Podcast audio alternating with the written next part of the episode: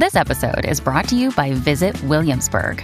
In Williamsburg, Virginia, there's never too much of a good thing. Whether you're a foodie, a golfer, a history buff, a shopaholic, an outdoor enthusiast, or a thrill seeker, you'll find what you came for here and more. So ask yourself, what is it you want? Discover Williamsburg and plan your trip at visitwilliamsburg.com. Salutations, everybody. It is Maddie here today, and welcome to episode 311 of the Ham Radio Podcast. And I'm Dustin with Last Stand Media. Maddie, I just had a thought. I Oh. want to get this out Okay. right at the beginning. So sometimes you have friends, and they, when you spend a lot of time with them, you realize you start saying the things that your friends do. Oh, no. And I realized I picked up a Maddieism. oh, I have one? I will- Oh, okay. Well, something I've noticed you'll do is you'll just say beautiful. Like it's, instead of good or cool or great, you'll just say beautiful. And I've I've Ah. started doing that, and I'm like, Maddie, this Maddie and I have reached a new level of Oh, of my. God. That's which is so funny because you and I have never technically met in person. Right. Um, but I've picked up. I've just st- started to say That beautiful. is so like funny because my girlfriend pointed that out about me, and she started doing the same thing, and I forgot I do that. Oh my god, that's too funny. That's good. That's good. anyway, ladies and gentlemen, welcome to the Ham Radio Podcast. Uh, I want to apologize. I fucked up last week pretty bad. Oh, dude, it's ten o'clock. Here's the thing: this episode, I gotta jump ahead of the story right away. Episode three ten of Ham Radio is up for eight hours. I was helping my girlfriend move into a new place over the weekend, so for the majority of it, up until Monday night, I was just moving furniture. I was not on my phone or anything. But it wasn't until ten thirty at night I get a tag from one of my good friends in my Discord server. Um, a, a patron tags me, and then Dustin texts me. He's like, "Hey, dude, have you seen the comments on Ham?" And when all three of those notifications pop on your phone in like a, a ten minute period, I'm like, your heart drops. I'm like, "Oh my god, what happened?" I was like, "What? Like, did we say something? Did we do something?" I was like, "I think we're fine." And I look, and I'm like, I uploaded the wrong fucking episode, and immediately I said to Dustin, "I'm like, how the fuck?" I'm like, I know what I did. I knew what I did. So let me explain because I feel stupid. So, episode 309 is recorded. I render it, and I thought it was 310 when I rendered it, and then I realized as la- I was labeling it, I was like, "Oh, it's 309." I was like, "Whatever." File name's 310. What's that gonna do? Then we record 310. The actual is 310. Take the file, render it.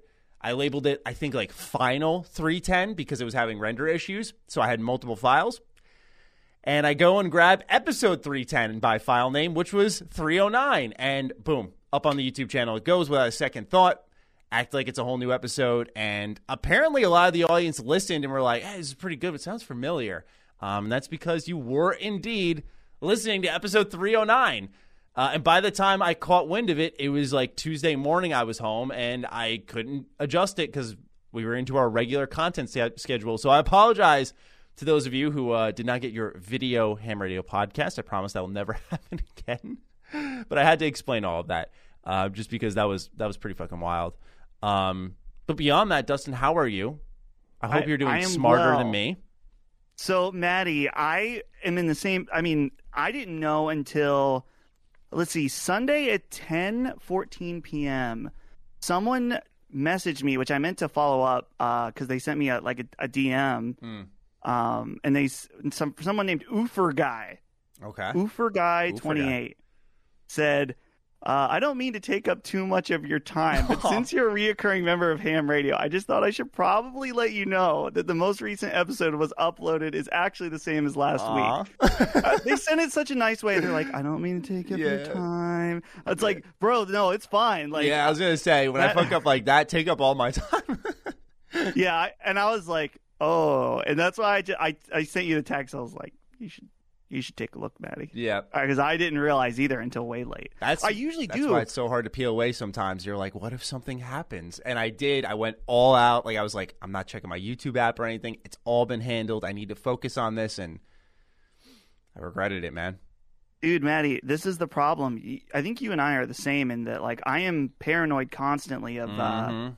fucking up either a podcast Mhm. or something, and so like, I will schedule stuff But if I'm around, I will watch it go live. Yeah, same. Um, even if it's scheduled, I just watch it go live and then check the comments for a few minutes, and then I can Walk let out a sigh of relief Yeah. and then move on. But yeah.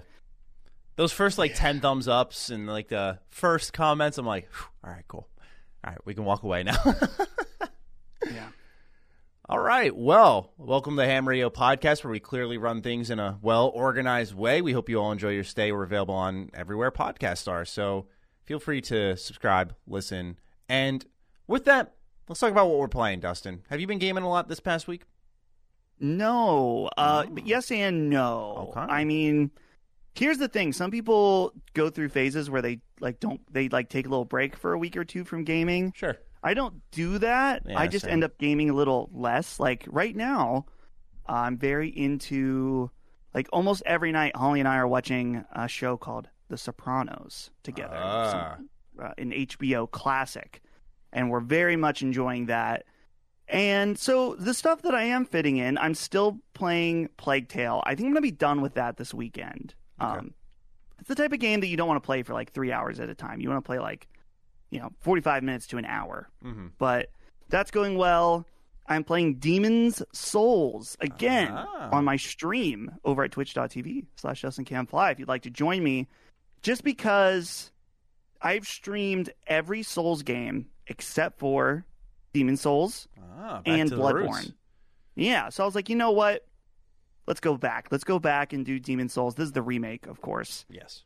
And man, it's very good. It's just very well done. It's not my favorite Souls game at all, uh, Right. but it's uh, it's very good. And Bluepoint just did a fantastic job with They that did. game. You and I, Maddie, actually did the spoiler cast for Sacred We Symbols did. I was going to say that. Yeah, that was a uh, that was a fun episode, and I um I like that game a lot. Yeah, I it's so much shorter than I expected. I remember like when I bought it, thinking like, oh, I'm going to be sinking like 50 hours into this. I don't know where my head was at, but I just thought it was so much longer.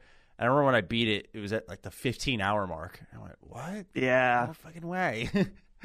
Well, what's interesting is that in this playthrough, see, I used to not when I like when I first got uh, introduced and finally got into Souls games, I did co-op like regularly Mm. throughout them.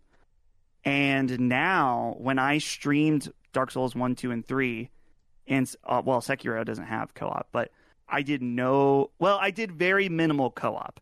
The only time I co-opted was the very last boss of Dark Souls 3 and I let two of my viewers beat the final boss with me. It was a very, you know, nice moment and Yeah. it was very hard. I probably could have done it, but whatever. It was a nice moment. yeah. So, this time with Demon Souls I am not doing any co-op at all. And it's actually been slightly easier than I thought, but I think that's Mhm. it's not a statement on the game. It's that I've gotten better at these games. Yeah. So like the the spider boss in the Oh, second world. Yeah. Well, first of all, I was doing well on my very first try, and then, then my PS5 froze, and I was like, oh, well, no. and then I beat it on the very. So I was like, is this considered a first try? It wasn't my fault that I had to restart. So well, I'm considering it a first try. Yeah, I was going to say you, you the, the game crapped out on you. You didn't crap out on the game. Right, right, exactly. Yeah. So, other than that, though, um, Is this a new game know- plus run by the way? Because I think they get everything scales up more, right? No, yeah, I started fresh. Oh, okay. Uh, I just wanted, I don't know, wanted it to be simple and clean. If you know what I'm saying. Just like Kingdom. Hearts Birth by Sleep. Which okay, side note, did you see this morning? Uh, this morning was the opening ceremony Yes. for the Olympics. Yeah, The that was fuck, dude, wild. they had fucking music from NieR Replicant, dude. Yeah, yeah, they That's had insane. that. I think they had Tales of Dragon Quest, Kingdom Hearts. They had the Olympus theme. I was like, "Are you kidding me? Dude. Are you kidding know. me?" Yeah, I couldn't believe that, man. I was hype. I saw that. I was hype. It, dude. Okay, this, Maddie, this is so strange. We've talked about not crying. Like I don't cry at all. I did not cry this morning, but I don't know if it was like I just woke up and I saw I like heard the NieR music at the Olympics and I was like like it almost made me slightly emotional. I don't know why I was thinking about NieR and I was like, "Whoa, this is so cool. This is getting this recognition Yeah, on the world stage." And I did not shed a tear, but I did feel something inside. You know, my my cold dark heart felt was moved this morning. interesting. Yeah. So- I was more like, "Oh, nice." Yeah. Nice. Maybe we'll get a little Yeah. Persona music in there in the next Olympics. Dude, I Maybe. know. They They, they messed up. They should have done that. Japan lost. I had a that. question for you though, Maddie, to transition into what you've been playing. Okay. I was browsing the PSN store as I do often. I just like to browse around, see what's going on. Mm-hmm. I saw a game on there called Ender Lilies. Mm. Have you heard of this game? Yes. Don't know anything about it. So okay. Wait, it's called Ender. Let me. I'm bringing it up on Steam right now. Ender Lilies, Quietus of the Nights, which is a bit of a weird up. name. Okay. Anyway, this game's twenty five dollars. It is has an overwhelmingly positive reviews on Steam, and it just came to PlayStation and Switch, and maybe even Xbox. I'm not Hmm. positive, but it is a uh, anime styled 2D. Hi, I'm Daniel, founder of Pretty Litter. Cats and cat owners deserve better than any old fashioned litter. That's why I teamed up with scientists and veterinarians to create Pretty Litter. Its innovative crystal formula has superior odor control and weighs up to 80% less than clay litter. Pretty Litter even monitors health by changing colors to help detect early signs of potential illness. It's the world's smartest kitty litter. Go to prettylitter.com and use code SPOTIFY for 20% off your first order and a free cat toy. Terms and conditions apply. See site for details. The action RPG Oh, that is supposed to be Metroidvania esque, okay. and I am like hundred percent into what I'm seeing. Anyway, we don't have to talk about it too long. I just didn't know if you played it, and I was looking for a, a recommendation. If not, but this might be one that Hmm. I almost just want to say fuck it and spend the twenty five dollars and just Yeah. not really learn anything, and then I can let people know. at a it's- at a quick glance, yeah, it seems like kind of a surprise gem is the That's what I thought. consensus.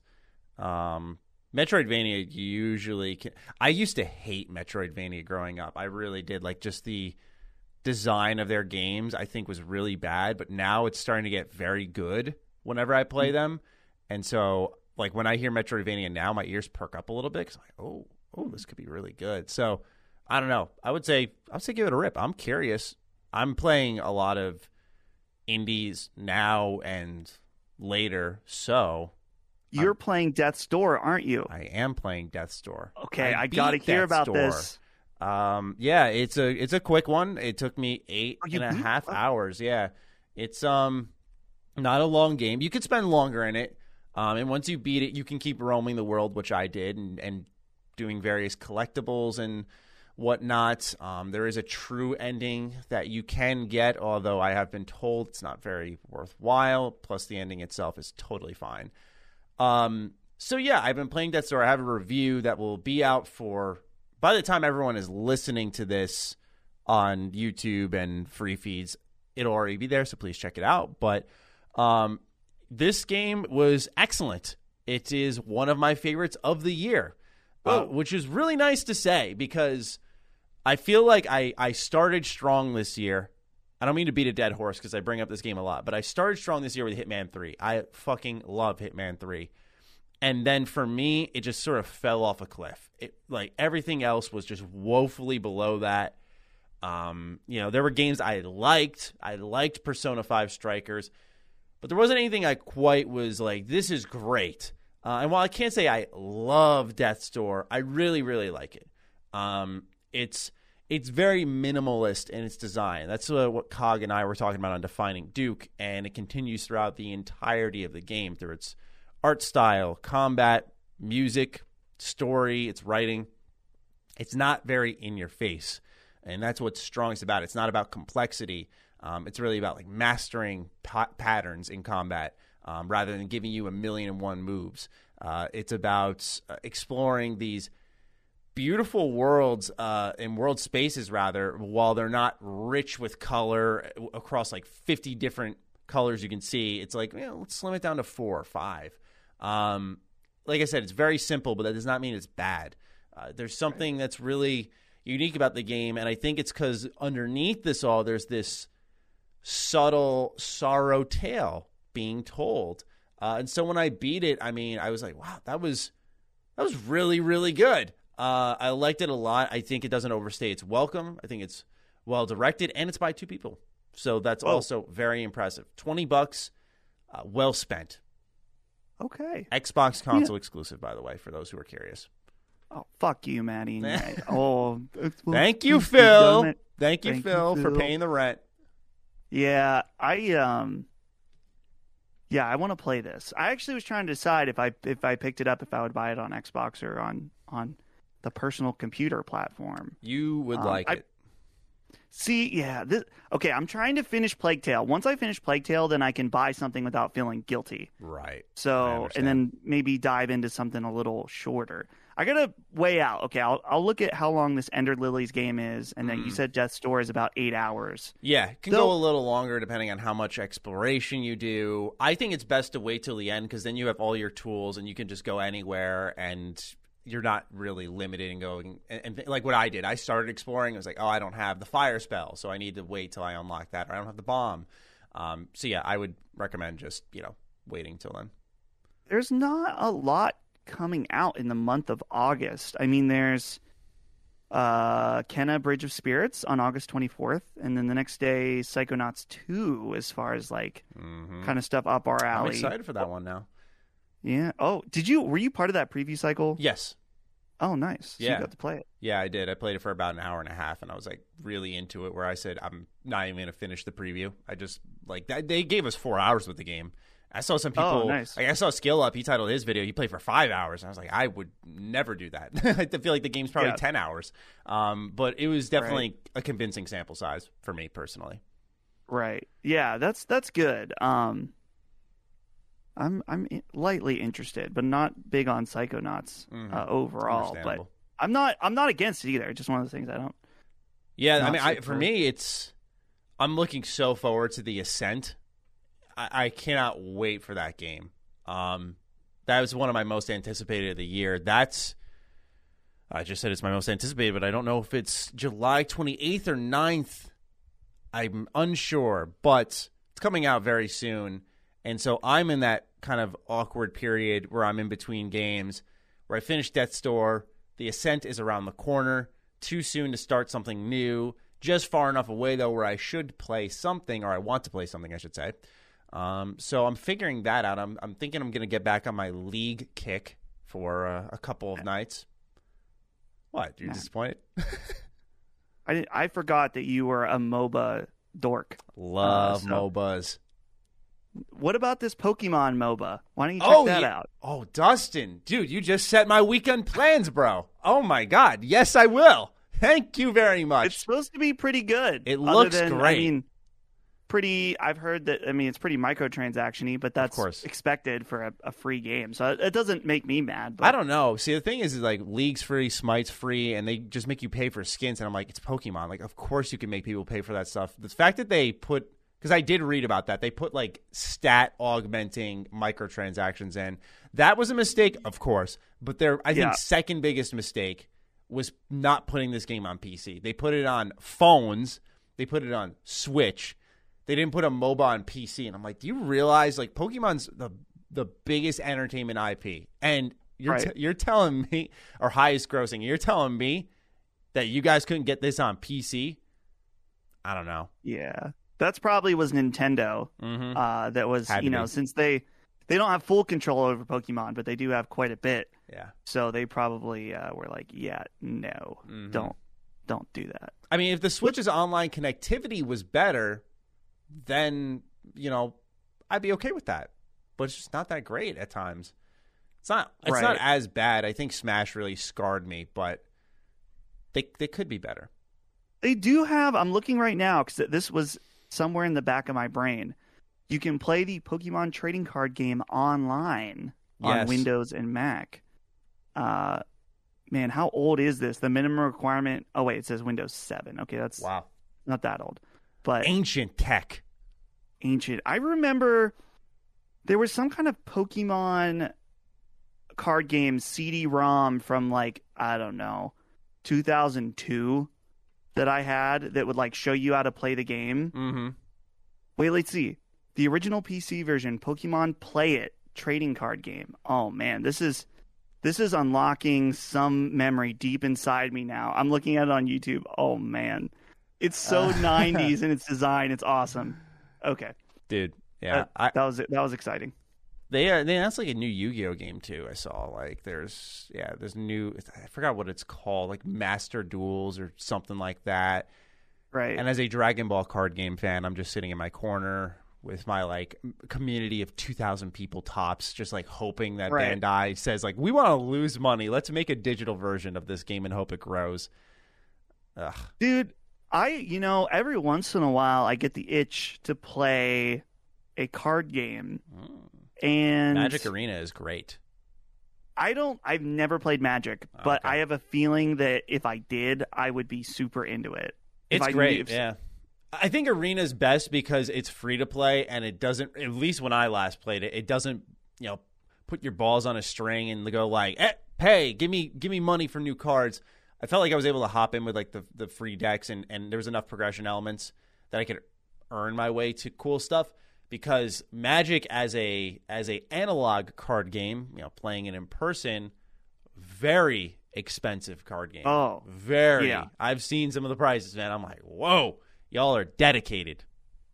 Well, dude, it used the last card game that I was very much into was well, card game Hearthstone. I Mhm. was, which I never was like the type of person that spent like a bunch of money on packs. Like I bought some of the expansions and stuff like that, and I think I bought a few packs here and there. But dude, the the that game is frustrating because like there's metas that get figured out, and then it's like if you're not playing the meta, then you might as well not play at all. That's why um, I could go on a whole tangent, but that's why I really liked Dragon Ball card game is because you would have these rogue decks that were very competitive, and you could come in and and even though someone was playing meta, potentially beat them, and it wouldn't be bullshit, which was really nice. So it was why I fell so deeply in love with the game, and COVID really killed it. It it just like at least my local community, like we had a Oh. group of oh. probably like 15 20 people who got together every week to play and now because covid was so damaging to local card stores they don't even sell dragon ball products so no one shows up there to play anymore because they don't give out prizes for it. it's like fuck it sucks man but Yeah. That whatever sucks. anyway if that's all we can move into the news Let's do it. All right, cool. So, first bit of news has to do with EA. EA headlining a show. Here we go. So, two games we're going to talk about primarily are Dead Space and Battlefield. Dead Space is back. The remake is indeed real. Battlefield Portal was announced, and it's this reimagining of old Bad Company 2 maps and Battlefield 3 maps, and they have 1942 in there. I mean, they really are trying to make 2042 this ultimate online battlefield experience. Thought it was an it made no campaign an easier pill to swallow, although I would have liked to see the single player campaign regardless. But Dustin, let's pass it to you right away. Between these two games, what do you want to get into first? Dead Space, Battlefield? I feel like we can make Dead Space pretty quick and quick and Yeah. short because I mean I think we we already laid out a lot of our hopes and expectations when from the the rumors, but now we have at least something. Yeah. Um, and so just for me, real quick, just because I I don't have a ton of attachment to this IP, but uh, it's cool. The fact that it's just a full on remake is good. It's safe, but it's what the what people want. So looks cool. The in engine stuff looked awesome, and I think it was uh, I was watching uh, Kyle Bosman, who used to be part of Easy Allies. He has his own channel now. He was saying he's like Dead Space at this point is iconic. Um, there's many iconic things in that trailer. You see the the creature that you know that has like the knife arms or whatever. Yeah, you see him for a second. yeah. You're like, you instantly know that's Dead Space. You see, uh, the, it says like cut the limbs. Everyone knows like cutting the limbs. Yeah. Dead Space. And then of course Isaac, his uh, his HUD on his back, Yes. also very iconic at this point. So this is and this is the actual definition of iconic, not like Ubisoft when they're like, "Here's our new Assassin's Creed character and their iconic look." It's like, bro, the game's not out yet. Yeah. How can something be iconic that's Yeah. not even available? I know. So Oh, Ubisoft. yeah. So, but anyway, I think this looks cool, and I think that the fact that it's a remake is good, just because I know that Motive a little, you know, maybe a little mixed on on whether or Mhm. not they can handle this. But the fact that they have a a base to go off, I think that they're. I'm leaning towards it being good, uh, maybe great, and not bad. Yeah. What do you think? Yeah, I think it depends how many creative liberties they take. They said they're using um, Resident Evil 2 as a blueprint. And, you know, with Resident Evil 2, I believe being a game in the 90s, the late 90s, I want to say. I could be incorrect on that. I know it was when I was very, very young when I could not have even imagined playing a game like that. But I think that demanded a more drastic evolution where, you know, funny enough, as someone who just played Dead Space 1, um, this was kind of an experience where I went in and said, this has aged pretty well, where I don't know how much they need to change. Um, they said they want to remain faithful, they being EA Motive, uh, to the to the original property, and I wonder just how faithful they'll be. For those who don't recall, Dead Space One had a silent protagonist. He was not voiced until Dead Space Two, where they actually had a bigger budget. Um, Dead Space One also has a lot of corridors in the Ishimura uh, which lead to more diverse locations, but I wonder how they will handle that. Also, Dead Space 1 had procedural elements, and I wonder how they will even try to mimic that. So sometimes a, a necromorph will pop out of a, I'd say, a window or sometimes a vent. It would be in the same room, and you'd know the encounter would be coming, but it's where are they coming from? Right. So I look at those little details there, and I think to myself, how truly can EA Motive replicate this experience, we will see. Um, I am uh, sort of holding. I, I'm very excited because it's real, and Dead Space is my favorite survival horror franchise. It always has been. I just I, I love Resident Evil, but this was the one that really clicked for me. I think its gameplay um, and its its story are just so good, at least in the first two games, that it, it really had me falling in love with it. Um, and so yeah, I, I like how they um how they how they've presented it. It's next gen only. That was really nice to see. So when we do see it, it should look stunning. As Dead Space One was a pretty uh, significant technical achievement, very minimal load screens, everything happening in game. You know, whether it be cutscenes, elevator load times, all that stuff, uh, never really broke your immersion. So I'm curious to see how they will handle this on next gen hardware. Yeah, that's that's definitely one of the most exciting aspects. Mm. You know that, um, which it's. I mean, it's funny. I don't know. It's it shouldn't really be exciting, but it's because we're getting so many cross-gen games right now, which we don't even need to. we don't even need to touch that argument right now because yeah. I know that it, it uh, you know, fires people up, and that's okay. Yeah. But, um, nonetheless, I'm glad that it is next gen only or mm-hmm. current gen only is what we should say. Yeah.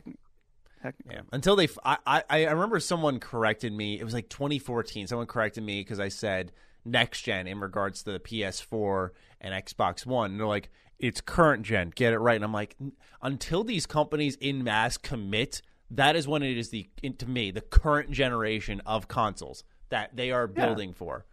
They are not next. But that that logic could be potent. It's justifiable logic. Yeah, I was going to say you could poke a hole through it, but I think I can I can stand on this hill and and, and make Either a good way. defense. Right. It doesn't really. I mean, uh, I think that's just viable logic. Um, I would I would agree with it. I think. Hell yeah, you would. But I don't know. I feel like still, it doesn't matter. Let's talk Battlefield.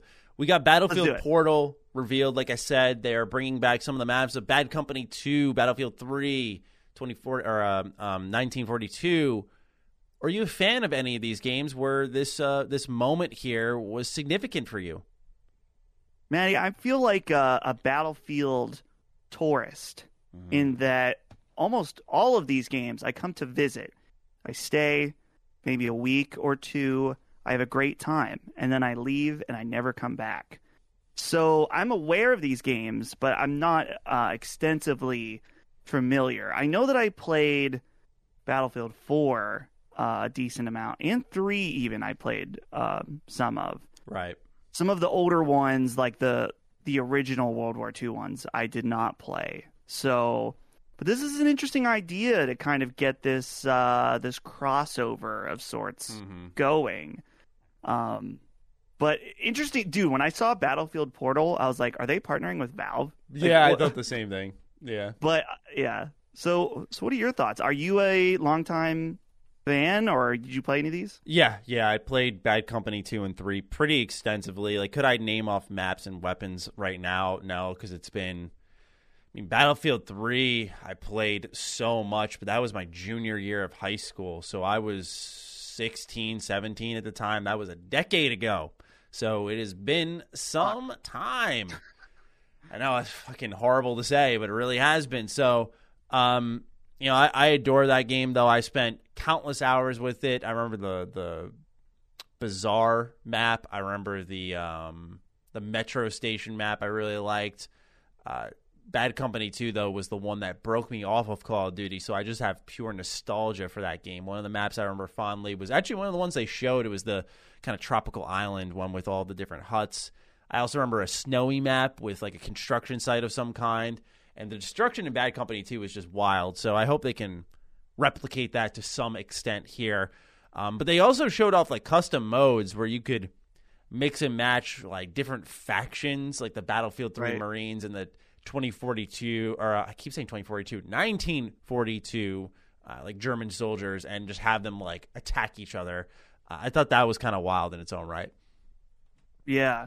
That's always fun. I like it when these games let you experiment. It actually kind of um I don't think it'll be to this extent, but I remember playing a game growing up called Operation Flashpoint, Oh my! which is now God. called Arma. Do you know that game? Yeah, I remember he- my friend loved that game. Dragon So- Rising or something like that was one of them. That was so Dragon Rising is when they tried to bring the series back under a different developer and it was fucking terrible. Oh, he liked that Um, game. So Oh, that's a that major was- L for my friend Patrick. who I don't Dude, really that game- much. funny story about Dragon Rising. I bought that game and it was very, very buggy at launch. Hmm. And one of my friends who also bought it uh, said, Hey, uh, GameStop is allowing people to return this game today uh, and give you a full refund. When you need mealtime inspiration, it's worth shopping Kroger, where you'll find over 30,000 mouth-watering choices that excite your inner foodie. And no matter what tasty choice you make, you'll enjoy our everyday low prices, plus extra ways to save, like digital coupons worth over $600 each week. You can also save up to $1 off per gallon at the pump with fuel points. More savings and more inspiring flavors make shopping Kroger worth it every time. Kroger, fresh for everyone. Fuel restrictions apply. So if you go, if you decide you don't want this, and I was like, it's a little buggy, but I'm also not really enjoying it. So I returned it and put my money down on Modern Warfare 2. That was a great choice. Yeah, That was a very- great choice. Yeah, Yeah. Holy crap. Here's the thing with Modern Warfare 2 is a lot of people always forget, right? Like nowadays we look back fondly, you'll see the pictures people post in the lobbies and go like kids wouldn't survive in this nowadays. I do think there's some truth in that. But people forget how fucking broken that game was on a balance oh. level. The one man army, danger close noob tubes. Have we forgotten so quickly the kill streaks, like Harrier strikes that just sat there and mowed you down? Have we forgotten all of that? It was such a broken, imbalanced mess. It was great, but it was balanced horribly. It was Yeah. it was terrible in that regard, but no one ever talks about it. I think it's because the trash talk was just so fantastic in that game that everyone remembers one battle they've had with another random. Right, dude. Have you ever, real quick, have you ever thought of this? Because I was playing League last night and I was thinking about this, right? Like, I'll have, like, you know, I'll make a bad play and someone will, like, trash talk me. Have you ever thought with, you know, how small this world is? Maybe you're going to a Walmart or something, you know, Dustin's picking out some, some Gatorade for his house. You ever think if you've passed these people in life that have shit talk you? Even maybe you drive by them. Have you ever thought of that? I've never thought of that. Okay. I've thought, I'm just weird. I get well, it. I've thought of people. I was like, maybe there's people that listen to either this show or Sacred Symbols or whatever, and they don't, they've never seen what I look like. And so maybe I've I've passed someone who listens to the content and they had no idea, something like that. Yeah, true. We have enough Um, mobile listeners where our, I imagine that's very well possible.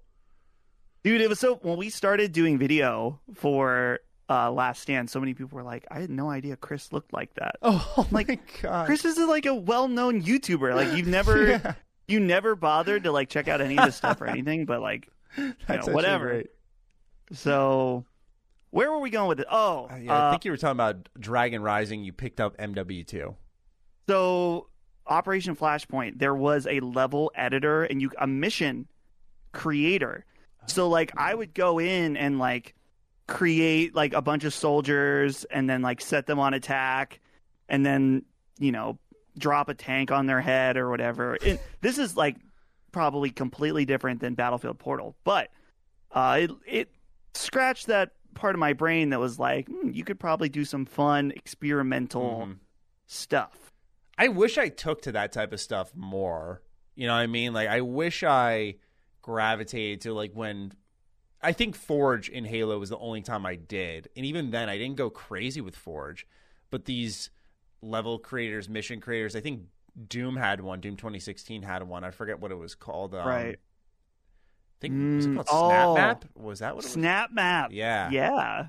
yeah, there was um a lot of these mission creators and stuff that look great. Like Mario Maker is a game based around that. I wish I could get into those, and um, I just never could. Yeah, it.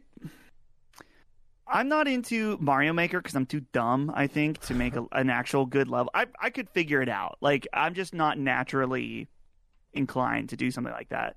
And anything I did in any of these games is just like totally stupid. In fact, there's a game on Game Pass called Totally Accurate Battleground Simulator. Oh yeah, Tabs. yeah. And so that game's like the same thing. Like you can put like a bunch of cowboys versus wizards or whatever, and like lay them out on a battlefield and then just let them fight. just a fun little. It's like a almost like a toy more than a game, Yeah. but it's still it's un- entertaining nonetheless. Absolutely. Uh, so Battlefield 2042 looking fantastic. Looking forward to playing it this fall. It's going to be a fun FPS fall between that and Halo. And so I'm excited to see both of them and how they turn out. But that's all I have to say on Battlefield. Dustin, you have anything more to add? No, I um I'll definitely be resubscribing to EA Play on PC for a month to check out Battlefield, and maybe if I like it, maybe I'll just buy it. But we'll see. I respect your ability to, you know, not full commit when the launch comes and be No, I just and be frugal. I know myself that like any major other than I mean the only recent example or think something that breaks that example is Destiny. I'll play it for a month or two max. So I'm better off spending thirty dollars on EA Play for two months than Mm-hmm. sixty on the entire game. You're not wrong, man. You're not wrong. Me, I'm just like get on my shelf in my collection. Oh yeah, because you'll be playing it on either Xbox or PlayStation, right? Like I don't console? know. No, probably Battlefield. I'll actually play on PC. Now that I think about Oh, it, yeah. shit. Now that I do think about it, that would be the best way to go. Especially because I sent you the PC I'm looking at. I will be investing soon.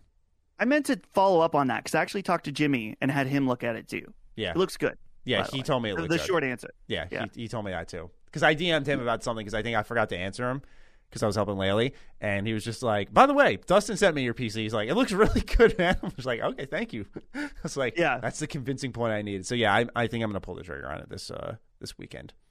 Now, Maddie, you mentioned me at Walmart shopping around, picking up some Gatorade. Did you see here that I'm drinking actually this uh, Propel? No, I didn't. which is funny because I was gonna say you were I getting have, like crackers and chips, but I was like, no, Dustin Yeah. be getting a drink. I uh I have not had this since probably like 2005 Oh my or something, but they had it at Aldi, and I'm trying to I'm I'm like 100 percent honest with the audience here. I'm trying to lose some pounds before the live event because I just know it's going to be on video. People are going to want to take photos, and I want to be able to look at them and be like, okay, I was where I wanted to be. Whereas opposed to right now, where I'm just like slightly chonkier than I want to be. All right. Not overweight. I'm just I I can feel I'm a little little chonkier than I want to be. Right.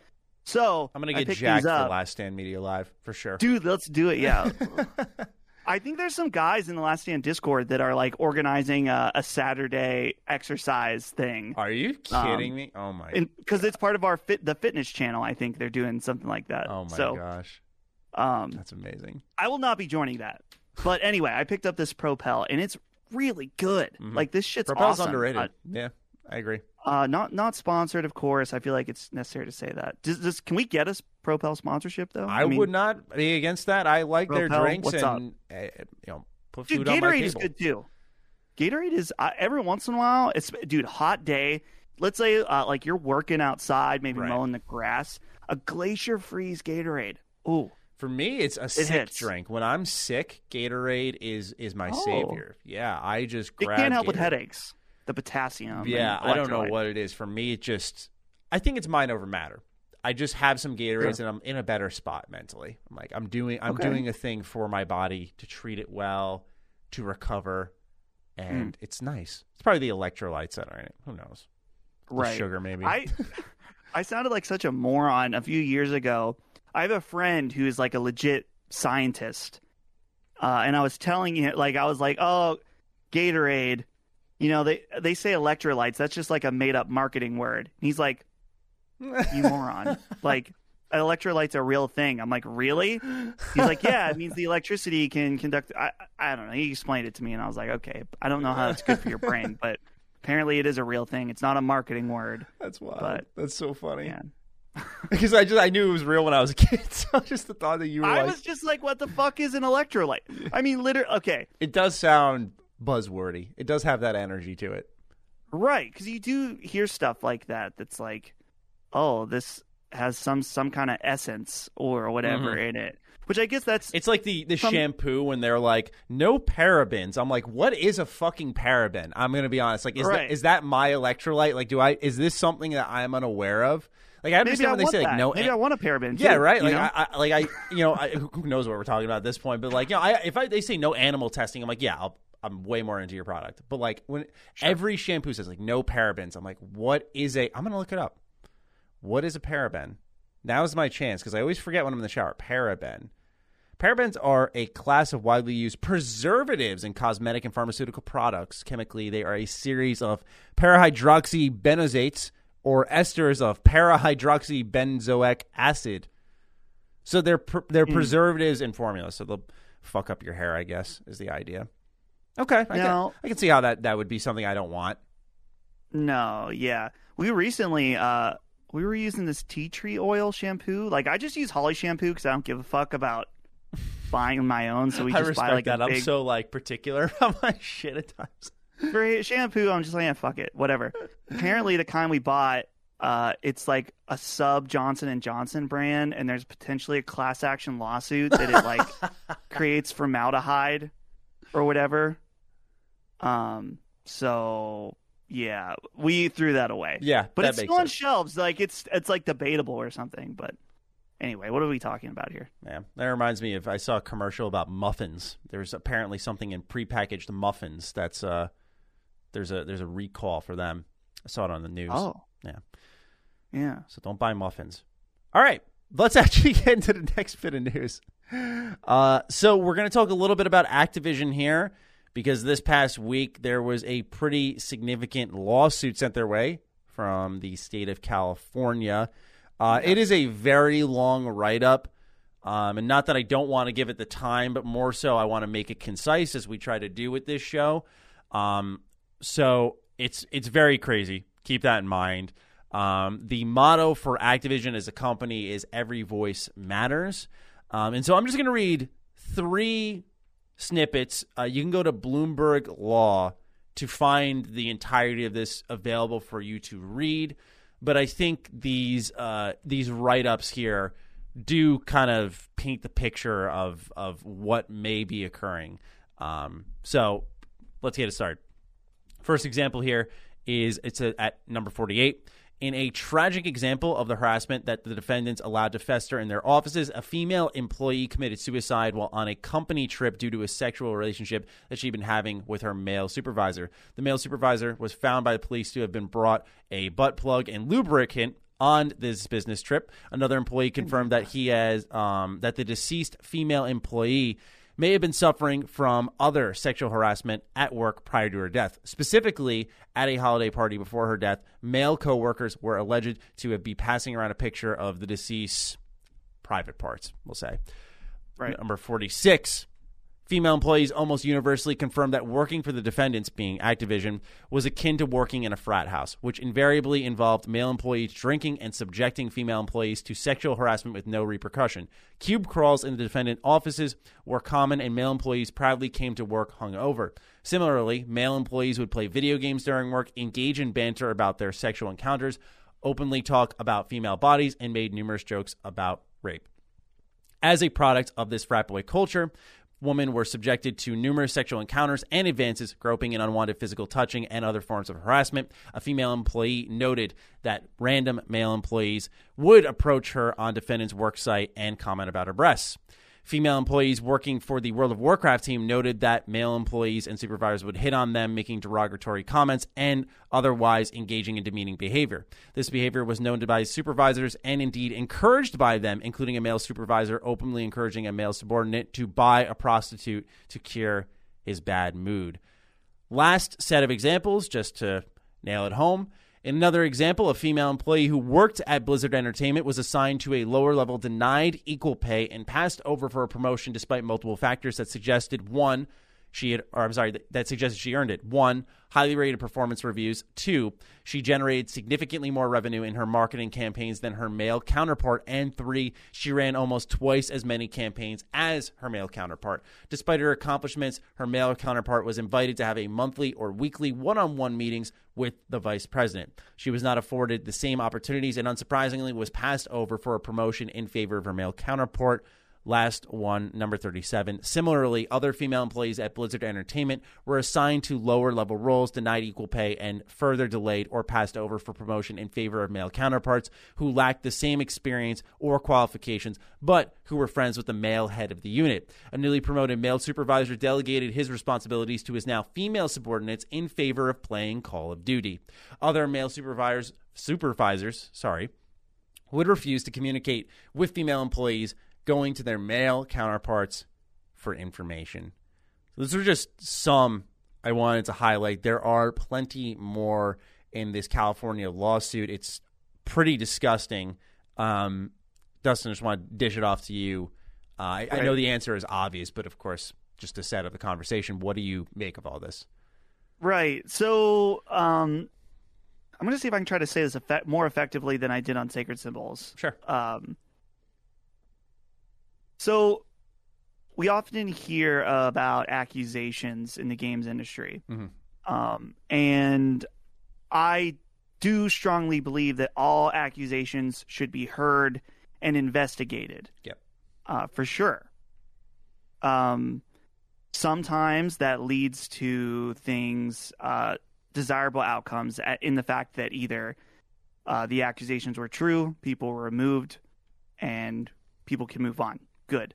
Yeah. Sometimes though those investigations can lead to those things not being true. And then but mm. a lot of times online that doesn't matter to people. Um, which, you know, there's could something to be said about corruption or whatever, and that may be true, but I don't know. What it's it's like one of those things where it's like, I don't know uh, oh, are we supposed to boycott the entire company? Like, I, I, I, guess, and some people are saying that in terms of like Ubisoft. Anyway, where I'm trying to get with this is that this is a little bit different uh, to me, at least, because mm-hmm. this is the fucking state of California suing Activision Blizzard. Yeah. Uh, with a long list. And so the question here is will you know some of these accusations are going to be very hard to prove um, just as far as court goes. So to me i'm wondering like does that mean they are like pretty fucking confident in winning? And so they're willing to go through with this? Mm-hmm. and if so that that's i mean that's that's crazy. Um i mean it's crazy in a bad way just that uh, obviously, the the hopeful out- outcome is that changes happen and that people are removed and, uh, you know, here's the the thing I think that, and this is what Chris said, is that let's say uh, seventy five percent of this is wrong. Okay, just as a hypothetical, right? That would be a, a gross amount to get wrong. But even let's just say the twenty five percent, it's still very fucked up. Yeah. That's well right? said. Yeah. So I uh you know, I'm I'm glad this is going to court. Yeah. So people can uh and you know, get this thoroughly investigated and people either, you know, I don't know what the I, I guess the the damages would be that Activision Blizzard would have to pay out a bunch of money in fines um mm-hmm. and and such, but I yeah. don't know, man. This one this one's it's very very it's very rough. It um, is for sure. it's a delicate topic, right? And um, you were totally correct on the idea that this is different. And I think it's Right. genuinely because of the way it was unveiled, right? This wasn't a tweet. This wasn't like a social media type of thing. This was a lawsuit from the state of California. I did see our friend Hoeg Law said that sometimes California is a bit more aggressive um, in their lawsuits. So that is something also worth keeping in mind. But like I think Chris literally put it perfectly, even if 20% of this is accurate, there's still some really fucked up stuff in here where you just can't pick and choose. I, I really don't think you can. Um, and I, uh, you know, it's really hard to, to, to say anything original because I think you put it so well, Dustin. Um, just that, um, you know, it's good. It's going to a court of law. It's, you know, I, I to get that justice, if that is the path, um, and to make sure it's just thoroughly investigated. Um, this is what needs to happen. Um, I know that Jason Schreier had followed up saying that he had heard that the workplace culture for Activision, or had been told, I shouldn't say heard, heard sounds more sources say, but he had been directly told that the workplace culture was bad. We've heard this in Ubisoft, although, as far as we know, with Ubisoft, it wasn't leading to like people committing suicide. Um, it was still really bad. Seems to be a really bad problem across the industry. Um, and that's where I sort of get frustrated with it is, you know, I mean, I, okay, this is going to sound very preachy. So I, I, I do apologize because I know how it sounds. But the way I look at it is like, is it that hard?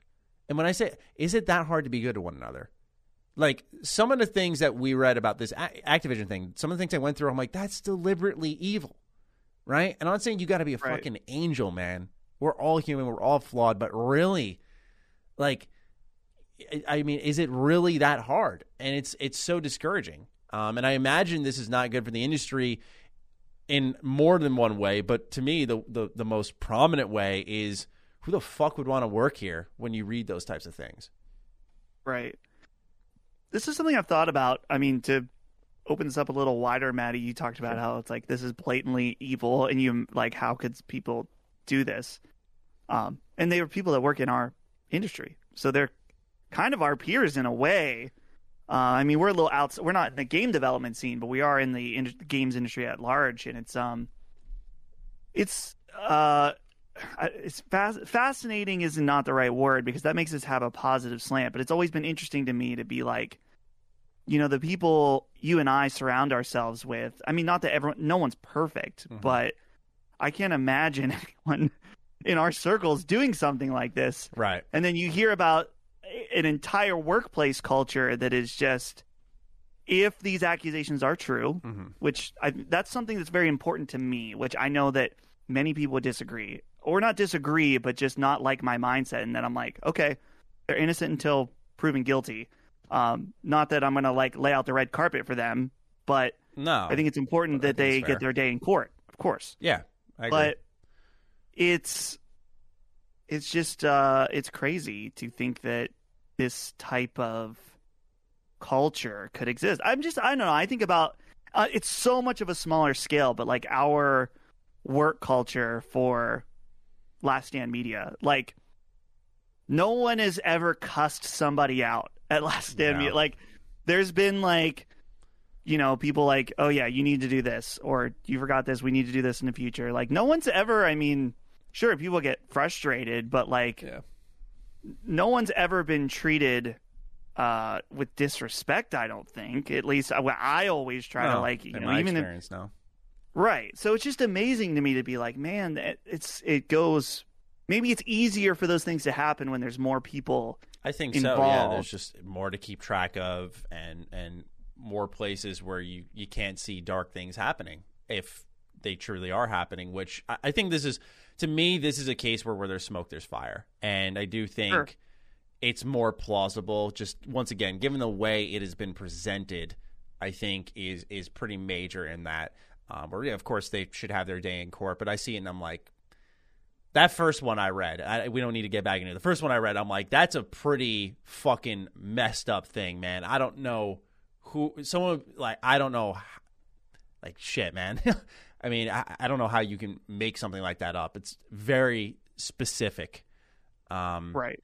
and so of course we'll, we'll we'll keep a watchful eye on this, but I did want to make sure we we we spotlighted it and shared our thoughts on it and just overall the status of the industry and how there does need to be change. You know, we saw the whole hold Ubisoft accountable thing, which goes all the way to the top with Guillemot and um, sort of the workplace culture that he's established, and we'll see if the same thing happens to Bobby Kotick. Um, you know, how much the responsibility falls on him for the workplace culture his studios have established, although Activision is very much far reaching. Um, so yeah, it's uh it's a pretty sad story. Once again, Bloomberg Law. If you want to read the entirety of the, the write up, which there, there is much more uh, awful stuff in there, but just wanted to give it some attention here. So we'll move on to our next one, Dustin. I know your time is winding Right. down, correct? Yeah, I wanted to real quick for the audience. I, I feel bad. Last week I had to leave a little bit early because of the tickets, which by the way we sold out. Thank you everybody. And then today I'm going for a meeting with Ben to the venue. So normally it's weird. Normally my Fridays would be clear, but this Mhm. this event stuff has kind of filled it up. So No, dude, my fine. apologies. It is But okay.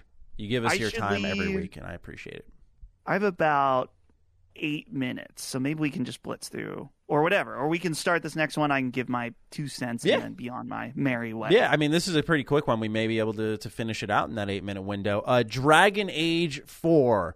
So EA Play comes and goes. We saw Battlefield, we saw Dead Space, we got into those already. There were some omissions that were announced prior to the event. So those were the likes of Star Wars games were not going to be announced or shown off. And BioWare was a notable omission. They said they would not be there with anything relating to Dragon Age or Mass Effect. And so people started to wonder a little bit like, where is Dragon Age at? And then Jeff Grubb released a report detailing on VentureBeat what's going on. And the long and short of it is that Dragon Age 4 is on track. Its development's actually going well. And it's set for a 2023 release, where in 2022 we will start to hear about it more. Now, Dustin, I have some thoughts. Of course, this is Bioware, my babies, but I want to, dish it off to you for time's sake. What do you think of, of Dragon Age 4 and EA giving them the time, right? We saw Dragon Age Inquisition in 2015, so it's been quite a while. Inquisition 2017, and then of course, Anthem 2019. Right. I think that mm, there's. I think there's probably fault on both EA and BioWare Yes. on this in the fact that, uh, I mean, Anthem obviously a massive screw up. Before that, Mass Effect Andromeda, massive screw up. and then there was talk about this Dragon Age game being having some kind of multiplayer element. They have backpedaled, and so that's going to cause delays. And so, in my mind, which I know nothing about, I don't have any kind of insider knowledge. I'm not even following this story this closely. This feels like a situation where like EA and BioWare have like a common understanding, like, yeah, we've made some mistakes. Mhm. Let's do this one right. 2022 is already probably going to be a banging year because of COVID delays, and so a lot of stuff is going to come out. Why not just let it cook for now? Yes, exactly my thoughts. Um, we we have not seen this for quite some time now. Here's the problem, right? Is BioWare has mismanaged themselves for multiple projects. That's why Legendary Edition, while it's just a remaster package, was an achievement because it's like they did it in a year and a half. And they got it right. Right. They needed that small win, that momentum for the studio. It, it is in, intangible, I understand, but I can not emphasize how much they needed it. Um, and so to hear that development is going smooth, something that we have not heard for the likes of their last multiple games, of course, Legendary Edition withstanding, very, very good because I think 2022 would have been too soon. If I heard 2022, I would have went, oh shit, you know, they're gonna, we're gonna have a. If we got it soon, I feel like you would have that feeling that Avengers has, where when you play it, you can feel this was a live service game and it was also a single player game and they just released it.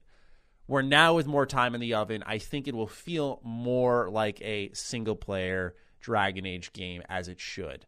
Um, which Right. I don't I feel a little uncomfortable being like, "Yay, it's going to feel like what it should. But given their recent drive for we want to do a live service game and EA seeming to have their hands in that cookie jar, uh, now understanding the value of single player games, thank you, Jedi Fallen Order, I feel a little bit more encouraged by this for the for the first time in a while, like a new Bioware game. I'm like, all right, I'm feeling I'm feeling like they might get this one.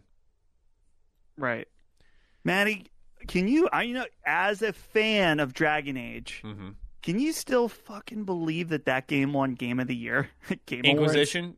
No, no. I, you know, it's funny is I remember reading Jason Schreier's report, and they were pissed. They were pissed when it won Game of the Year. Apparently, they because they, especially when it sold well and, and reviewed well, they were really angry because they didn't want to do Frostbite. They wanted the game to bomb so they wouldn't have to work on Frostbite anymore. And the game did really Yeah. well, and so all their other future projects were put on Frostbite. That's the one thing I don't know if that's been reported. But if this game is on Unreal, I'm like they're back. I'm like they're they'll be fine. If they are able to do an Unreal game, I would I would scream because I know they wouldn't have to fight through 90% of the bullshit that killed two of their games. So wait, okay, here are the competitors for game of the year. Dragon Age Inquisition, Bayonetta 2, oh. Dark Souls 2, Uh. Hearthstone, and Middle Earth Shadow of Mordor. That's um that was 2014. That was a pretty weak year, right? So Yeah, I'm I'm trying to think of I almost would pick Dragon Age Inquisition out of that punch. I didn't Uh, like many of those. Uh, Shadow of Mordor, probably. I, I like that a lot. I got the platinum for that game. That one was cool. I'm looking at the other games that just were in random uh a random uh categories. I would put okay, Wolfenstein the New Order. If you're an athlete, you know the greatest motivator of all is the fear of letting your teammates down. After all, a team is only as good as its weakest link. So you owe it to those wearing the same jersey as you to be your best every time you step on the field. That's why there's no vape in team. When you vape, you can expose your lungs to toxic chemicals that can damage your lungs. If you're a step behind, the team's a step behind. Brought to you by The Real Cost and the FDA. That was a good game. Uh Mm. but dude, this was before Witcher 3 came out even. Holy shit. It won most Witcher 3 won most anticipated game that year. Okay. Actually, you know what? Best game of that year, Shovel Knight. Fuck it. We're declaring it right Yeah. here, or at least I am. Yeah, Shovel Knight was great. All right, so there's a report from SegmentNext, which is that, yeah. Oh, no, this comes from Jason Schreier. That he says, I believe the response to that question was that it would take longer to start from scratch on Unreal for Dragon Age 4 than it would to stick with what they've got. Mm. So it sounds like they are rolling with Frostbite. I mean, I guess at this point, you know, after two failed games, maybe they know all the the tripwires of the program, where where they may not get hung up on stuff. But that's just like, oh my god, here we go, an RPG on Frostbite engine. We'll see, but um, I'll be talking about this in a video as well. So Right. share more thoughts there. But that's all I've got to say for Dragon Age. So Dustin, I'm you- out. Yeah, you've done. Now, Maddie, last week I had I also did the thing where I I'll leave, I can leave the call going. Oh Uh, yes! Oh my god, I keep yeah. forgetting that. Yeah, You'll no have problem. to, yeah. Otherwise, I'll disappear. Yeah. We're we're only getting to the patron questions now. So, That's right. So I mean, once I end the call, it'll it'll it'll pop you out eventually. So, Right. Yeah, it's no problem. It's no problem at all. all right, cool. Okay, uh, Maddie, you have a fantastic day. Audience, thank you. Uh, sorry I have to leave early again, as I said. Venue, uh, going to check it out. Get the layout uh, figured out and stuff. We Ben and I have been the- there, but we want to. We haven't been there in the context of thinking about this event. Of So course. we're gonna. Well, best of luck. Looking forward to Thank you. to hearing how it went. Cool, dude. All right, talk to you later. All right, peace See out, man. All right, so it's me and and Dustin's lonely room, and let's get into the patron questions now to wrap up this show. All right, so our first one comes from Skooma Vendor. All right, here we go. Afternoon, fellas. My long winded question starts with a response to Straw Hat Ninja's question from last week. I think one character who did stand out in an MMO for me was definitely Sir Cadwell from ESO. While the original cast of ESO are all very good, Cadwell hits different as he's voiced by John Cleese, who is kind of a national treasure here in England. I remember when he showed up to, to Fable 3 as well.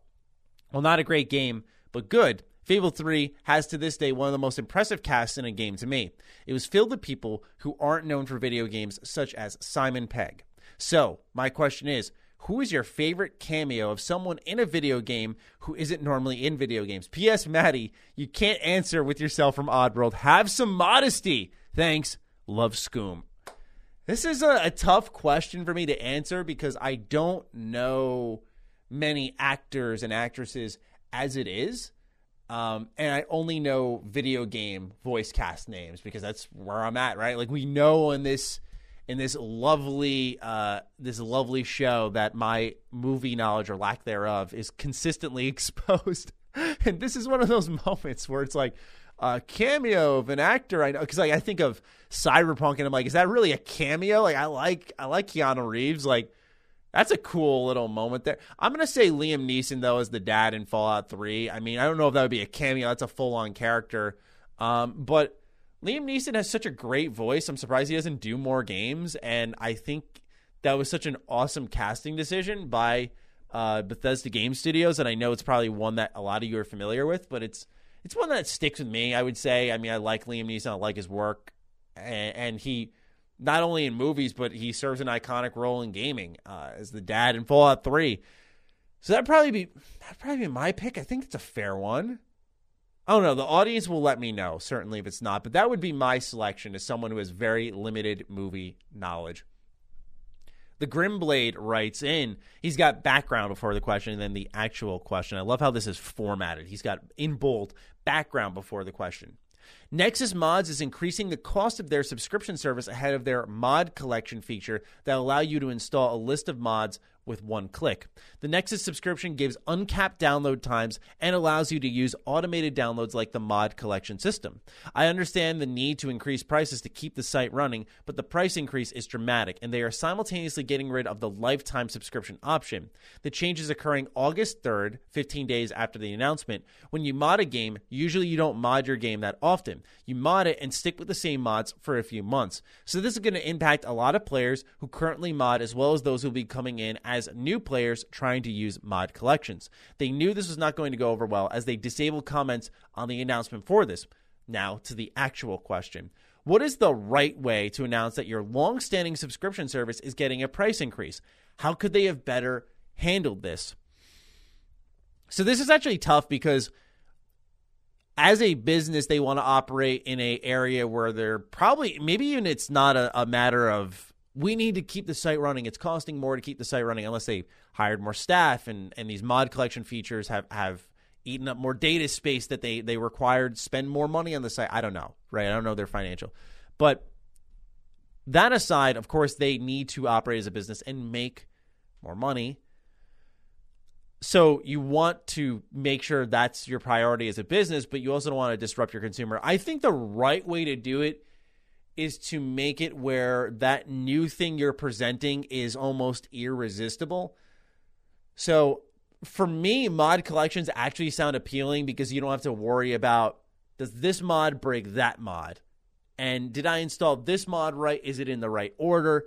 It sort of gets rid of the hassle for someone like myself who mods, but I'm not in my Fallout folders every couple of months like I know some of the audiences.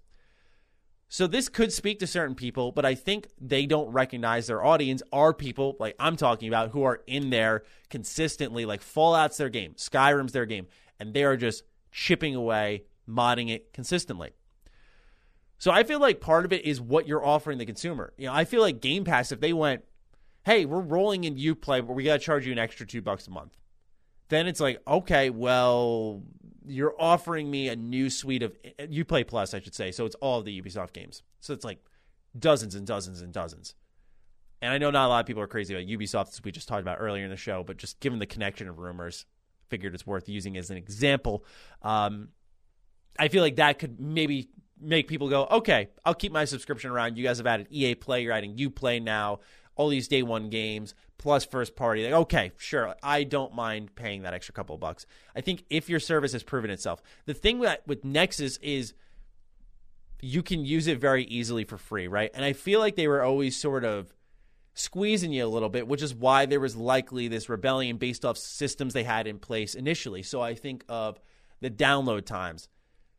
I, you know, I I'm sorry, you will never catch me paying for extra download speeds on your website ever. I like Nexus, but I would never have paid them because I think it's such a cheap way to get my money. I look at like MMOs, like even Star Wars: The Old Republic does this, where you can't sprint to level ten unless you're paying. I'm like, fuck you. I'm not fucking paying you now. You're gonna make sure I can't sprint for ten levels. I, watch my endurance now. You thought you thought I couldn't run for that long. I can. Um, so I think a lot of it is about how you've initially treated your customers, um, what you're offering afterwards. How could they have better handled this? Um, instead of disabling comments, of course, I would always suggest, hey, why don't we, you know, roll it back? Let's have a communication with our audience. Take that feedback into account. I don't know what the audience is saying, um, and see if you could find a happy medium there. The issue is that once you've, as a company, right, once you fall back, you've given the consumer the high ground, which I just I feel like most companies do not want to do. So once you give the consumer the high ground, let's say you come back and go, "All right, look, here's actually how we're doing it, and this is better." You feel it's better, right? And if your consumer goes a second time, like, "No, this isn't it," and God forbid it's worse, it's like, well, now we've really fucked up because now you've lost customers. Now you look stupid too. So sometimes I feel like it's best to announce it, even if it's not the best way, and just roll with the punches because there is that company wide mentality of they'll eventually accept it, right? They'll eventually get over it. Um, because a crime here isn't being committed. They're just increasing the price of their service and less people will sign up. Um, so that's kind of the long winded thought process I have on it. I'm just, I think values at the end of the day what they're speaking to. Um, and I feel like it goes back to what they treat their free customers like. And they have a site that hosts these great mods, but when I go to download them, they take forever. Their mod manager was really sloppy. I mean, people were making separate mod managers within the mod manager. So to me, it's like, well, you you have a great product, but at the same time, there were clear flaws with it where I would not have ever paid you. And I'm someone who run ran a career for many years strictly off games that kept that site afloat, right? Like all Bethesda games constantly. Um, so I just look at that and think it starts there. Um, but it doesn't mean that when you add those features in and you ask someone to pay for it, I think at that point, price points pretty important too. But that's obvious. So thank you for writing in, Grimblade. Green, or not Green Eggs and Ham. Uh, Cody Richter writes in saying, Hey, Green Eggs and Ham. How do you guys decide what platform you play your games on? Do you assign certain genres to specific consoles? Do you prefer playing on one over the other? Obviously, Game Pass makes it easier to play most games on Xbox or PC, but when purchasing a new cross platform game, where's your go to system to play them? So there's a, I call it the trophy aura. There's certain games I look at and go, I think I'd want to get trophies for that. So Hades is a good example of a game where art style and camera perspective are so for me major in determining where I want to play a game. And it's also the type of game. So let's bounce around a little bit. We talked about Hades camera and art style. For me, I'm like, give me a handheld experience for that. Then you go to something like Dragon Quest Builders. Very zen like game, not high action. There is combat and stuff, but it's not going to like really make you sweat or try hard. It's about building and creating these rooms and enjoying the music. That's a handout experience to me. It's like I want my feet kicked up for that. Then we start to get into the double A games like a Vampyr. Um at that point it's like I look at it and think um probably PC because it feels like you're getting even more value there if the PC port is good. You know, your nice 60 FPS, 1440p, and you're playing a game that's $40, that's replayable. I think there's a good feeling in that. But like I said, the trophy aura for me is very much a like NieR Replicant came out, right? I'm like, I want, I play NieR Automata. I got the platinum for that. There's a continuity there. Maybe I, if the trophies aren't bad, because I don't want to spoil the game for myself, so I don't look at the trophy list before launch. Maybe I will want the platinum for NieR Replicant. So I pick it up on PS4 and I look at the trophy list, and it's it, you know I got 75% of the trophies after completing the whole game. The rest of the platinum looks awful when you got to upgrade all the weapons fully. Stupid trophy, by the way. The fact that that uh, Automata had a purchasing trophy option, but Replicant didn't, blows my mind.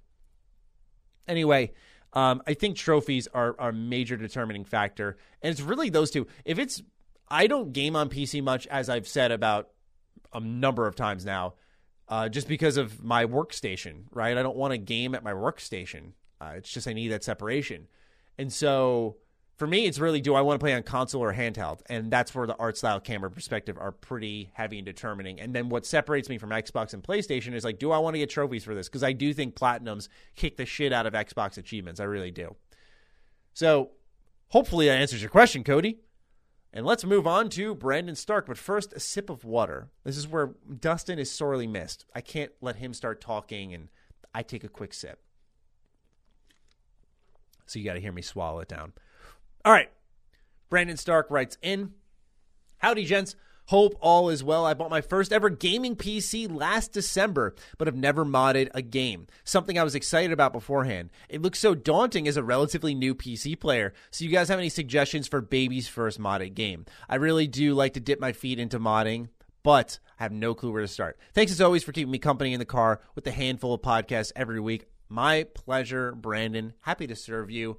So it's funny with Brand, uh, with with I, I call them Brandon because that's his name, but uh, with of course Grimblades righted and now this. I don't know the status of setting up mods currently because it sounds like it's changing a little bit, but Skyrim is probably I think the best place to start, um, just because there are so many mods to pick from. Skyrim was the first game I modded and um, I managed to figure it out with minimal tutorials because there are many mods now that are able to just through the Nexus Mod Manager. You can either install by dropping them into your files uh, in your drive, which is kind of daunting for people. Stick to mods that allow you to install through the mod manager. So it's as simple as clicking a button, it'll start downloading through there, activate the mod, call it a day. Shout out to Gopher, great content creator We've talked to him before on the Ham Radio podcast in our Fallout 4 days. I've met Gopher, a great guy. Um, he does excellent modding content. Um, he does get into the complexity of it at times. Um, I did a New Vegas beginners modding guide as well. It was kind of a skit video though, uh, but it was something that was fun and different. So if you want to check that out, that could guide you a little bit more. Side note, I don't know what the fuck happens in this building we have a hallway outside of the studio, right? And like, I don't know if they're running a marathon, but people don't just walk by. They like, boop, boop, boop, boop, boop. they fucking run by back and forth, back and forth, back. And I'm sitting here just like, what is going on out there? Anyway, despite all of that, here we are with baby's first modded game, Skyrim would be my pick. Then you can go deeper, right? Like I know some people mod The Witcher 3 and all that stuff. I am not going into that. I only mod Bethesda games because they are the best to mod. So that would be my pick, Brandon. Get into it. Let me know how it goes. Next up, Straw Hat Ninja. Greetings, panel. I've been finding myself looking more and more at my Steam library since the Steam Deck was announced. I have tons of indie games and visual novels I haven't played yet, and I feel like the Steam Deck is going to make it more likely to play those games. Is there any game or games that you were excited to try or play for the first time in your Steam backlog thanks to the Steam Deck? Oh, this is a great question. What's funny is one of the biggest backlog games for me is Pillars of Eternity. But since there's been enough time, they've done Switch ports, which we're not going to touch those because there was a bug in one of them that they're just not fixing. Uh, there's Xbox, but then you can stream it to your tablet. But I think Pillars might be on that list. We'll see. We'll see. I want to play it before then, but of course, with all the releases starting to pick up now, there may not be time for that. So we'll see on that. I'm thinking of other games that I've purchased because that's the thing. I used to be a Steam sale buy and drop kind of guy. Just pick all these games up, sure, and and then just stop playing them. I've said this before, but for me, like the most exciting part of it all is emulation. I'm just very keen on seeing how all of that works. Um, but there are there are not many games. Just the thing is that a lot of games that I have on PC I could get elsewhere. Um, so I'm not necessarily limited in that front. Where I might be forgetting something right now. Um, I think of League maybe League of Legends would be great because I click around a lot for my video editing, and that's what gave me some of my elbow issues last year and into this year a little bit, where now it's behind us in a manner of speaking. But if I could play League using the precision trackpads, if they're that good, we'll be in business, right? I would be really happy with that. Um, so something like that would be great. Genshin Impact doesn't have a portable way of playing. And that's a game. Well, it has it on phones, but I'm not going to use my phone for it. Uh, it's currently on consoles and PC. So I think Genshin Impact could be another good game to play on the Steam Deck because I want to get into it. I, I, my friend sings the praises of it. I see so many people love Genshin Impact. I want to get into it. I mean, they're adding Aloy in. I would love to do that, um, but I just need it in a pick up and play manner. I cannot plant myself in the chair and and play that game for extensive periods of time. I, I feel like because it's so mobily, it needs to be in a handheld format. So that would be my pick or set of picks. Thank you for writing in, Straw Hat Ninja. Next question goes to Golden Goose. Howdy, fellas. Hope all is well with you. I'm writing in regards to the new Skyward Sword port on Switch. So I know that it's one of the big go gets um, so I know that one of the big go gets was that it can be played in full handheld mode. However, after playing through the intro, I immediately swapped to docked and played with the motion controls for a much better experience. Just want to see if either of you guys have played it, and if I'm alone in this, cheers and have a fantastic podcast. Thank you for writing in Golden Goose. Uh, sadly, I can't give you a long answer on this or an answer at all because I've never played it at all. I never played it on Wii. I did not play it here on the Switch. I'm not really interested in it. I think Nintendo is completely robbing people blind. And I'll pick it up on sale if anything, because I know my girlfriend loves Zelda, so I want to add it to the collection for her. Um, I love Zelda to some extent. I like Zelda, I should say. Um, but yeah, I have not played it, so I can't really uh, respond to this. Other than saying Twilight Princess was a game I played on the Wii that I adored, and part of it was because of the motion controls. I loved that you could swing your sword around and stuff. To me, that was so cool. So, as a kid, Skyward Sword may have been right up my alley because it was all about those motion controls, if I recall correctly. Bartivius writes in, What's up, Maddie and Dustin? I hope you two are having a slightly subpar recording session so far. I thought this episode's been fire. Honestly, when you really look at the beginning part of it, I mean, it was like 30 minutes of just pure laughs. With this arms race between Xbox and PlayStation that has been occurring with the two purchasing more and more studios, it seems like there will be more first party exclusives than ever this gen. In my mind, this will lead to an influx of more people owning both consoles at some point this gen, especially with cheaper hardware out of the gate between the Xbox X, um, I'm sorry, Series S and PS5 digital. I'm wondering if either of you think the Xbox and PlayStation will have added more value to their online subscription services, Gold slash Plus, to justify people spending double what they would in previous generations. Gold may be in better hands since it is wrapped in Xbox Game Pass Ultimate, but I can't justify purchasing Plus, especially with the rise in cross-plat in multiplayer gaming. Thank you for your time and for hours of entertainment every week. My pleasure. All right, so um, hmm, I don't know if these companies think that way, right? Like, if you are happily paying for a subscription service, unless you're like Xbox, which is trying to build it up and get people in the gate, they're going to be a little bit more aggressive. But if you're PlayStation, where people are happily handing you money for PS Plus, I don't know if they feel overly compelled to give you more. I don't know if they just one day wake up and go, let's really give them some good games for plus this this month. Let's let's spend big and get a day one release. Like they're not I don't think going to do that.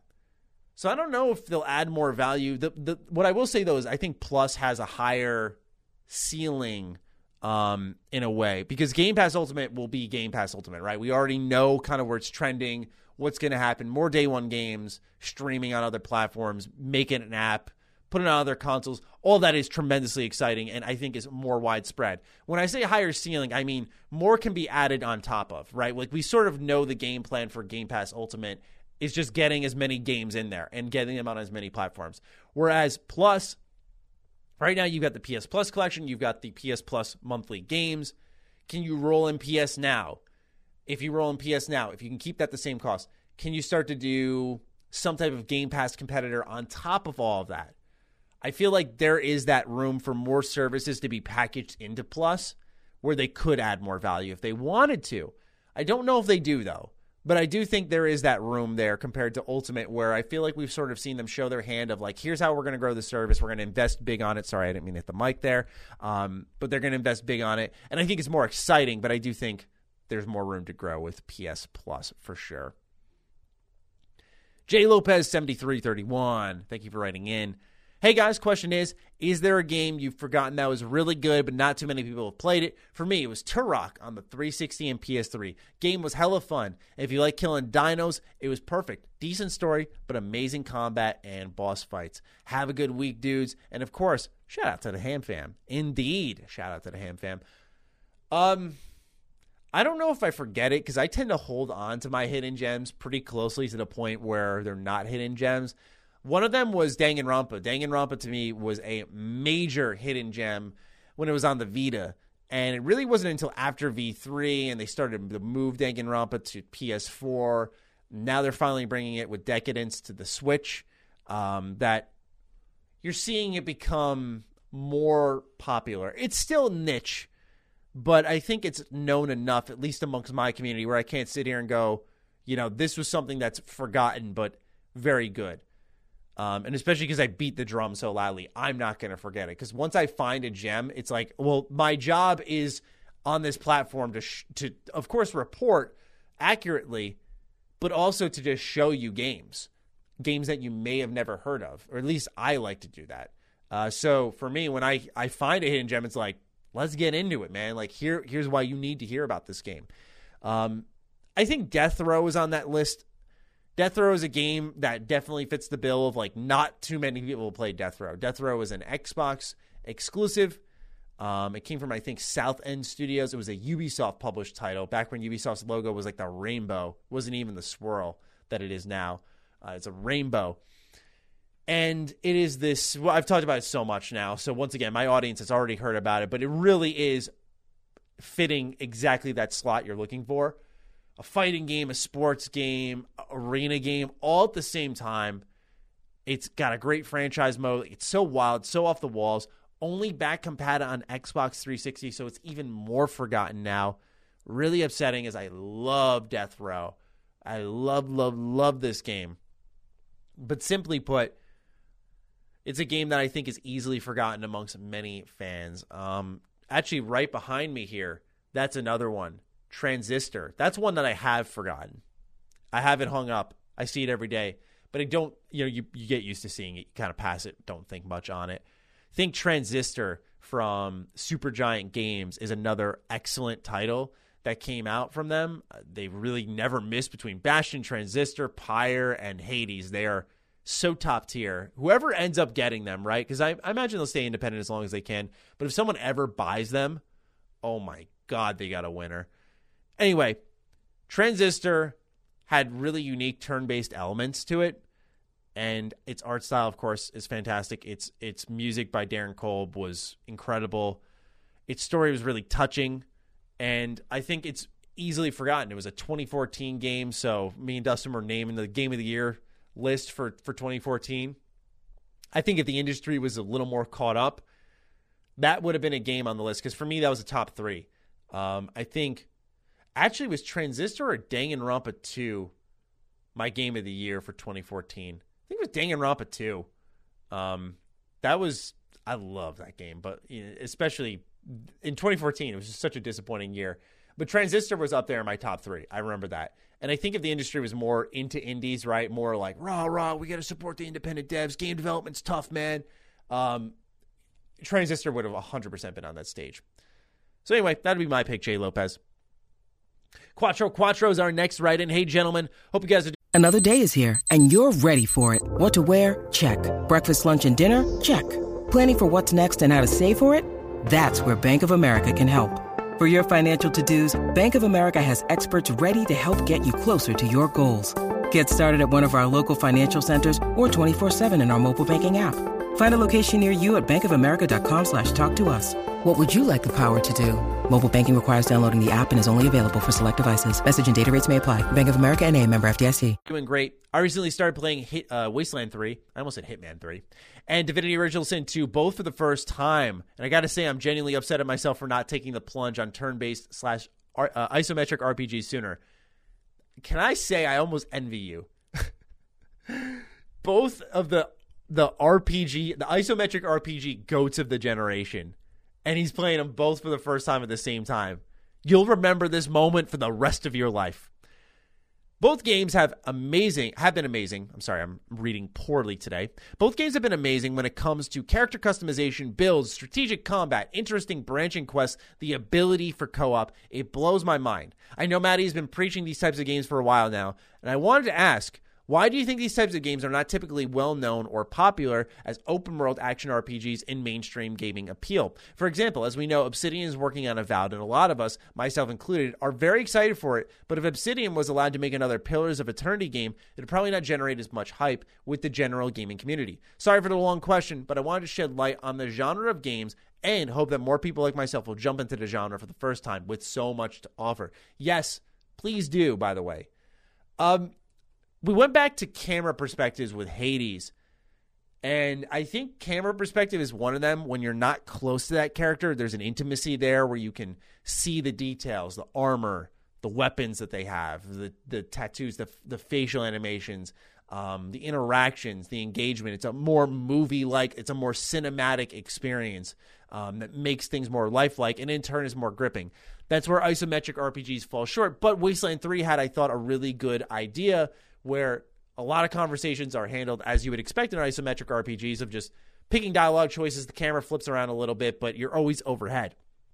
Then, for very important conversations or important characters you're meeting, it brings you in and they're fully mo-capped conversations.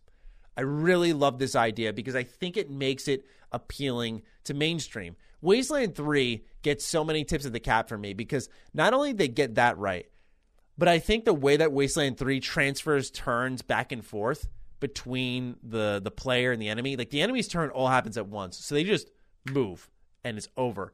And immediately you have control and you're playing the game again. It's another thing with turn based is you got to wait for the enemies to do things. It's not a bad thing, by the way. It's really not. It, it, it happens, but I think it's a intangible where once you get control back, you're playing the game, and it's like, well, why is this more engaging? Sometimes it doesn't come down to a mechanical level. It's just that you're playing the game. So suddenly this turn-based game, even though you're you're strategizing, you're not dodging and rolling and all that stuff like you would in an action game, you're interacting on a level that's keeping you there mentally engaged. I think it's because it doesn't have that cinematic look and feel, and it's not until you lay your hands on it that you don't really understand why exactly it is so good and it could be more marketable. I think if it were more marketable, you could pump more money into it and you could start to do more fully fleshed out cutscenes for these types of games. But also, I think that no developer wants to risk that. They don't want to put the budget in for something quite like that, where where it's risky, man. It's risky business to, to say like, let's spend tens of thousands of dollars on this cutscene here for this isometric game. I think it's just the style it's made in. And I look at it this way, right? I don't think the developers are complaining because isometric, turn based, like there's more you can do. There's more enemy types you can pump in because of the price of animation um, versus full action. I'll put it this way, right? We've this gets into my game a little bit. I've talked to an art director who's helping us out, who will be creating our assets for the game, and we were going through how much it would cost for action elements so to speak, on an art level uh, with with animation um, versus turn based, and how those animations were rolled out with effects. And let's just say you can make, in my case, I can get much more for my money and make a much more diverse experience in a in a turn based or an isometric kind of setting um, because of the the way we're handling our assets there and the way it's animated. Um, this does not apply universally across all games, but I just want to say as an example of seeing kind of the money that would be spent and how much you can get out of that um, across the board. This is where um, I think some people just simply don't understand. That's fine, by the way. Yeah, I'm learning as I go. I really am. Uh, it's it's been a really, you know, I don't mean to always beat that drum right because I feel like it sounds a little preachy and a little annoying. Number one, I want to keep it in the mind of my audience, but number two is I think I've learned so much from it already when we're really just getting started that it's held my coverage tremendously in perspective, which I've only been told is like one of the better qualities of my channel is just the, the approach to things. Um, so I think that's why even the game makers don't care because there's more room to profit and there's more room to create something that will excite fans of that fan base. Where I feel like what we're doing with our game, I'm like, I think people who like turn based RPGs are going to really dig the ideas that we've got for this game. Um, will it be super marketable? I mean, as an indie game at a, at a, at a fair price, I'm hoping you know it can reach beyond that because we've seen that happen with indie games before. But yeah, I just think there's so, you know action and motion that that speaks to people more. There's more control there. Turn based is uh, you know some people their brains don't click with it. They go, why am I waiting for someone to hit me? Like why am I not moving around and rolling? And I get that. I respect that. And you've seen South Park is a kind of a, a rare shout out for trying to create action within turn-based elements. Um, I think Lost Odyssey tried it a little bit with the you hold down the right trigger and and then you release at the right time for standard attacks. So you're not just clicking and watching. And so there's companies that try to find in betweens, but I really do think it's just that action is simply more engaging for a general audience because it's capturing. It's it's it's more. Uh, it requires more button presses. Uh, so there's stuff there where people like myself, and many others, like to be very mentally engaged as well, and that's where turn-based isometric RPGs work fantastically. Sean Mason is our next write-in. Hey boys, today is the final day of a week-long vacation on Cape Cod. It was a blast. We had perfect weather. A few things we did were barbecue on the beach, a couple 12-mile hikes, jet skiing, and parasailing. My question what is your favorite vacation you've ever been on? Well, thank you for writing in even while you're on vacation, Sean. We hope you had a great week, man. Um, it sounds like you did. Favorite vacation I've ever been on? Whew. I have not been on many vacations. You know, really since YouTube picked up in full time, my vacation amount has depleted. Uh, I don't go on many because it requires a lot of work for your boy to get on vacation. But as my relationship progresses, uh, me and Laylee have talked so often, and and um, I know I'm going to have to take more vacations because I know it'll keep me fresh for my work and it'll require a little more prep work on the end. But that's also why I, I'll answer this question in a second. But it's why I've put such a focus on trying to pepper in original content because maybe there will come a time where I can say, hey, I'm going to pull out for five days, but the channel will not just plummet when I do that. I've had a pretty strong reminder you know, we've had a really strong run, I should say, for the last year and change um, on the channel, probably starting with Wastelanders. So that was April of 2020. And since then, the channel's been on a run where it's it's grown a lot. The viewership has been strong, and now with E3 and a lot of news dying down, there's just been fatigue. July has been a pretty ass month for me where it's it's been a reminder. It's like okay we're not quite there yet. We're not quite at that level yet that you know I'm not reaching for like millions and millions of subscribers. Would that be great? Sure. But I look at it more along the lines of like we're not at that level where I'm financially comfortable in an aspect where I can say like I'm to not make content for a couple days I'm to go take care of myself or whatever which I do anyway but I'm saying like I'm to just pull out and just do go on a vacation um, and that I know that when I come back, that viewership will still remain strong. There isn't that demand or hunger yet, um, and that's just me being honest with myself. And that's why this this I'll just tease this here. This new channel I'm working on, I feel very good about, and that will be something I'm starting this year. So keep an eye out for it. it's not going to be a second channel. I need to emphasize that it will be a new channel. So keep an eye out for that. Uh, but anyway, to the point of vacations, favorite one I've been on. I really enjoyed the Florida vacation that my girlfriend and I went on. We went there for four or five days, and we went to Universal. And it was just really nice. We had uh, a lot of nice uh, nights out of of going to dinner. Um, you know, we still talk about to this day. Like I went to a place called Super Saiyan, and I got like this Kaioken bowl, which was this. If anyone's watching the video version, it was literally this wide. Like it was as wide as a camera lens. It was a huge, deep bowl of ramen. It was like thirty five dollars. And even when I ordered it, I was standing there. Like, yeah, I'll take the Kaioken. The guy's like, "Are you sure? Like you will not finish this." Especially looking at me, right? Like you know this skinny guy. I have an appetite, but like they were like, "Are you sure?" I went, "All right, look, I'm on vacation. I like to splurge a little when I'm on vacation. I also this is an experience, and now I talk about all the time. I'm like, the Kaioken Bowl is legit. It's a group bowl. You cannot get it on your own.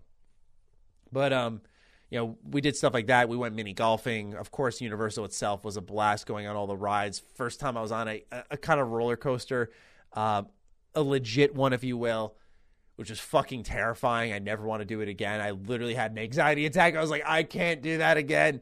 We were laughing afterwards, but I, in the moment, I was like, I'm gonna fucking die. I can't do it, man.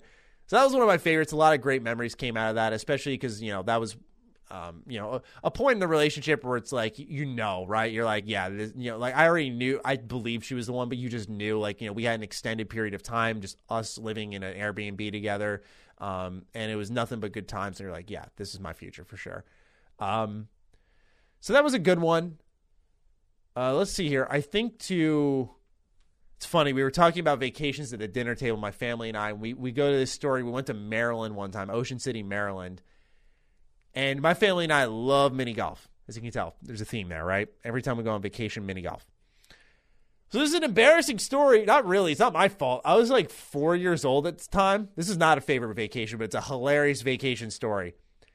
And I remember I'm walking around the, the mini golf course. My mom's a very competitive woman. I'm like, Mom, I got to go to the bathroom. Like, I know I was young, right? I was like four or five years old, but I remember, like, Mom, I got to go to bathroom. Mom, I got to go to bathroom. Dad, I gotta go to the bathroom. I gotta go to the bathroom.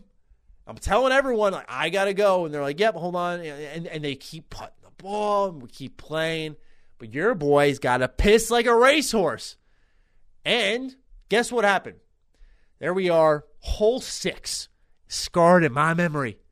I'm standing there and I'm like, well, this is it. It's over right here. And I urinate myself. And I remember clear as day, like I'm just standing there like, yep, it's just I, I can't help it. I'm I couldn't hold it and I'm going. And there was a couple, and these motherfuckers, right? Once again, this is for the video viewers. Let's pretend my microphone is is the wife. I'm the husband. Husband standing there, and they're both like captured with each other, looking like like as if I'm some terror.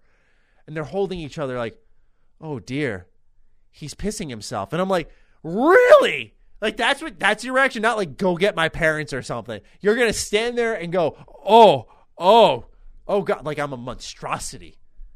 I'm sorry. I think that man definitely pissed himself at one point. I think that woman did too, if I'm quite frank. Anyway, anyway, great vacation story. Not the best vacation. Uh, let's see here. Uh, other vac. I swear, man, do I have shame? uh, other vacations I really liked, QuakeCon, the the week long trip in Texas was fucking fire. I love that vacation. That was when my boys, uh, Vinny and Tyler, came with me to QuakeCon. We had a blast. Um, just so many stories came out of that. I just remember like us going to a, a, a Super 8 hotel. I will never do that again. Um, the cigars we picked up after QuakeCon, I met a, a, a, good friend of mine who was once a viewer, John, um, and he hung out with us, and we all just got to talk, get to know each other. Of course, getting to know more people at Bethesda was nice. The content opportunities that, that were presented there, but there wasn't much of a vacation, right? Like it was always tied with work. Same thing. I was gonna pick E3. E3, like my first E3, I'll always remember that. But was like, was that a vacation? Like we traveled to California, so it's a vacation mentality. But then I worked my ass off, so it really wasn't. So I, would have to pick Florida with Laylee for sure. I mean, I love that vacation. Um, one of my favorites. And so, yeah, thank you for the write in, Sean. Two questions left. Number one comes from New Ookla Stick What's up, guys? Hope everyone's doing well. The Ascent released a deep dive gameplay video recently, and I was surprised to learn its encounters are all procedurally generated. Not disappointed, just surprised. Still pretty excited about it. Just want to know your opinions on procedural generation. If I remember correctly, Maddie isn't always a fan, but don't know about Dustin. Well, Dustin is procedurally generating something at the venue. Second, do you see the value in these title screen teasers for Dead Space and Elder Scrolls 6? I personally hate them. I would rather wait three to four years until the developers have some actual gameplay they can show. Thanks for the hard work. The podcasts have been really hitting their stride lately. Thank you, Nucleustic. Appreciate that. Uh, so, when it comes to these teasers, what I'm learning is developers like to create a conversation. That's their thing. They announce it early to create a conversation. I got to bring it back to my game, but also games that I've liked. It's kind of inspired by them. Uh, so Fallout 4, very short window between announcement and release, as it's famously known for, and many games try to do that now. Where once you announce the game, there is a short window there. But there's something to be said. These companies must see numbers where they know if a game is teased and it creates a conversation. I believe it was Avalanche who said it about contraband. It's like, why announce it so early? They're like, it creates a conversation and maybe in the Xbox category that makes sense because there it's always about conversation there. Like this is coming to Game Pass one day, and and this it's always talking because they don't have much to show. So I think the conversation may be more important for them. Um, but I do think there must be value there that we don't see. For me and many others, I think the value is saying like, here's the game, and you're getting it in like four months, and or five months, and just keeping that window short enough to market it to get it out there. And especially if it's at a right price point, which indie games typically are, where I think they benefit the most of that window where if you capture an audience, they're excited. And then you can capture a second tier audience, which is like, hey, this thing's coming out. And they're like, oh, I didn't even hear about this. Oh, it's 20 bucks. All right, like that's in that compulsive range where you can sort of be impulsive range, sorry, where you can go, all right, I'll, I'll pick this up. Like th- that's not a sixty dollar buy in big game. Like I should have heard about it if it was sixty dollars and they were marketing it. Um, so I think there's more benefit to that route personally. Uh, we'll see one day on a personal level. We'll see, but I just think uh, that these teasers, I agree, are underwhelming. I don't think they excite me other than just knowing something exists. As for the ascent with procedural generation, you are remembering correctly. Your boy does not like them. Now, if the levels are handcrafted, that's fine. If the loot is handcrafted, that's fine. If it's procedurally dropped and the encounters happen procedurally, that's fine too because there's dynamic encounters in plenty of my favorite games. Fallout 3, the encounters don't happen in the same way every time. Skyrim, they don't. You can count on them being in the same room. Um, but I should have probably checked out the deep dive gameplay video before offering more thoughts. But I am not too upset by this because as, long as the levels are handcrafted, for me, it's about the space you're in. If that's procedurally generated, then I'm just not that interested because I like knowing I've walked into a room, someone's built this room, there's loot here in particular, or there's a story here that was designed for me to find and uncover. There's something much more intimate about that.